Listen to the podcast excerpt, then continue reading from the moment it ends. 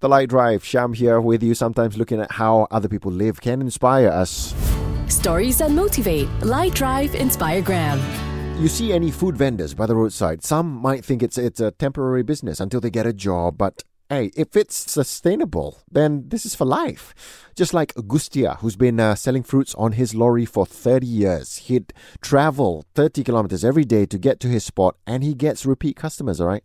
So obviously, he can take care of his family with this business that I think he should pass it on to his children. But he's not pressuring them, he just wants them to be happy. So it really doesn't matter what you do, just don't go for material gains, go for happiness. That's number one priority. Robbie Williams right now at Light.